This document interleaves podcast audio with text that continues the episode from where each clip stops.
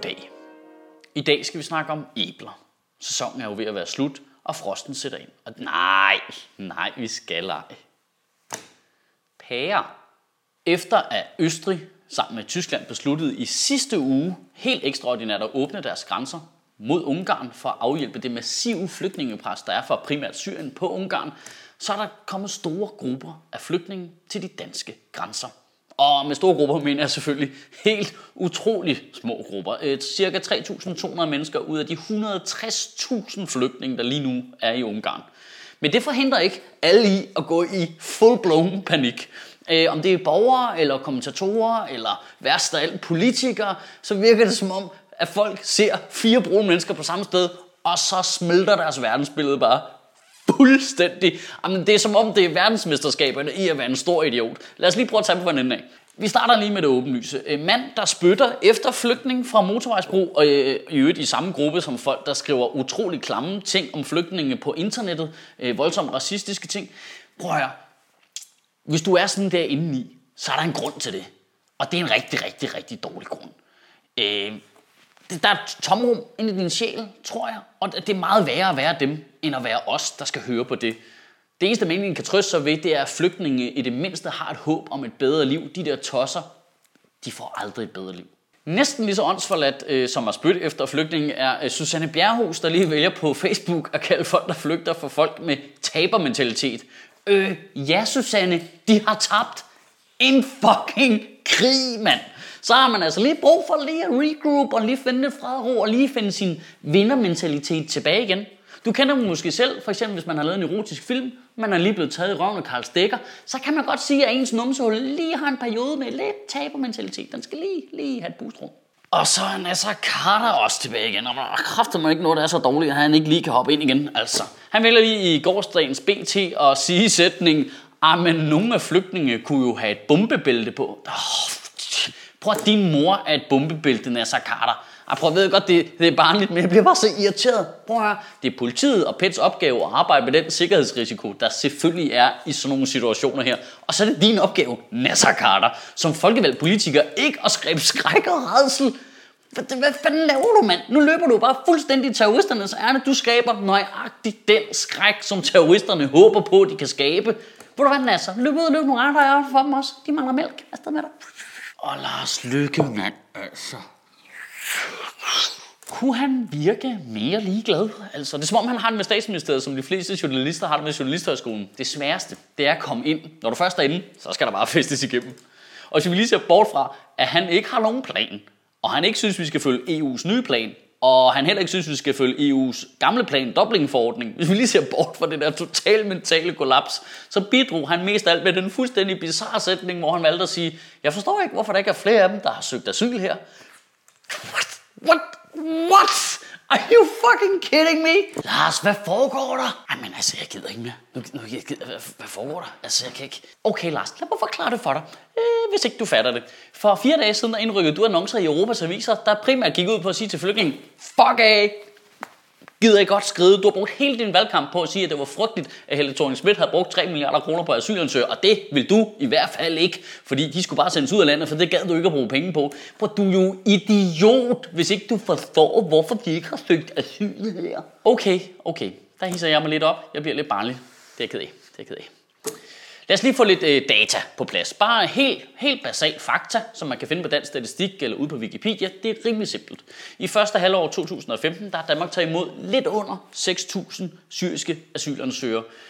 Nu er der lige kommet et ordentligt bombe op, det vil sige, at vi ender nok på i hele 2015 at have lidt mere end de cirka 12.000 syriske asylansøgere, som vi har gættet på. Er det sådan en skandale? Presser det hele sammen om ørerne på os? Det kan du vurdere. Efter øh, krigen på Balkan, der tog vi imod 46 1000 flygtninge, primært øh, bosniske muslimer. Faktisk så blev 20.000 af dem boende i Danmark og i dag helt almindelige danske borgere. Pressede det sammen? Knækkede økonomien? Blev vi rent over ende? Nej, jeg vil øh, våge den påstand, at de fleste af os ikke engang opdagede det. Man estimerer, at ca. 400.000 syriske asylansøgere vil komme til Europa i 2015. Og hvis vi lige bare et kort øjeblik glemmer, hvor absurd en lille procentdel det er, de samlede 12 millioner mennesker, der er på flugt i Syrien, så prøv at tænke over, hvor bizarre lille en procentdel det er af Europas samlede befolkningstal, som er på over 500 millioner mennesker. Det er 0,008 procent af den europæiske befolkning. Vi kunne tage de der mennesker bare lade dem glide direkte ind i samfundet. Ingen mennesker vil opdage det overhovedet. Der er flere mennesker i Europa, der lider af fobi for ræve, end der er syriske flygtninge. It makes no sense, at det er et problem. Men Michael, det koster jo nogle penge på en flygtning. Ja, det gør det. Og så er det heldigt, at vi har mega mange penge. Det danske bruttonationale produkt er på 1.921 milliarder kroner. Og er der så nogle gamle mennesker på et plejehjem sted, der ikke kan få et bad? Ja, og det er sgu da en skandale. Og det skal du da være rasende på politikerne over, at de ikke gider bruge nogle af de knap 2.000 milliarder kroner på at give dem, altså. Men det er altså ikke flygtningenes skyld. Selvfølgelig har vi råd til at bruge nogle milliarder kroner på at hjælpe de der stakkels forhudlede mennesker, så de kan få en chance for et liv igen. Danmark havde i øvrigt EU's største overskud på de offentlige finanser i 2014. Vi er suverænt det mest egnede land til at hjælpe. Og lad mig lige tilføje det her i øvrigt. I forbindelse med EU's bankunion har man lavet en fond, der skal ligge som sikkerhedsnet nedenunder bankerne, i tilfælde af, at de skulle finde på at fuck det hele op igen, som de gjorde i 2008. Øh, den fond den har 555 milliarder euro i sig. Det er over 4.000 milliarder kroner. Og vi har ikke råd til flygtningen. Gider du skride, mand? Gider du skride? Ved I, hvorfor Irak og Afghanistan er så ustabile? Det er, fordi verdenssamfundet aldrig gav alle de penge, de lovede til regionen, så vi kunne genopbygge dem efter krigene. Ved I, hvorfor øh, syrerne migrerer nordpå fra Libanon af? Det er, fordi FN ikke længere kan opretholde sit fødevareprogram, fordi verdenssamfundet ikke har givet alle de penge til FN, som de har lovet. Prøv at glem religion og ekstremisme og naturkatastrofer. Råden til alt ondt i den her verden, det er fucking nærhed, mand. Uh, jeg hader nærige mennesker. Og så er der faktisk kun én grund tilbage til ikke at hjælpe flygtninge fra Syrien. Og det er den racistiske. Altså tanken om, at hvis der kommer for mange brune mennesker herop, så mister vi vores identitet og vores folkeslag. Men altså, helt seriøst, lad os lige være realistiske. Det gør vi jo alligevel jo. Vi er 6 millioner mennesker, vi er et lille bitte, bitte folkeslag. I, I historiens vingeshus kommer vi ikke til at eksistere alligevel. Det hele smelter jo sammen. Det går ikke nogen mening at kæmpe mod multikultur. Prøv, om 1000-1500 år fra nu, så er der alligevel kun svenskerne tilbage heroppe. Eller hvis vi begynder at gøre os til nu, måske svenskerne. Og det bliver jette meget nok at lort. Det er altså beskæmmende for min nationalfølelse, hvor dårligt nogle danskere, og i særdeleshed vores politikere, håndterer at se nogle flygtninge. Altså, selve det at se nogle flygtninge, så går de bare i panik. Prøv at tænke, hvis de mennesker selv skulle flygte en gang. Gud forbyde det. De, vi er jo fucked jo. Prøv at tænke på, når zombierne kommer. Vi har ikke en chance. Vi går amok, når vi ser 3.200 mennesker nede i Rødby, så eksploderer det hele bare.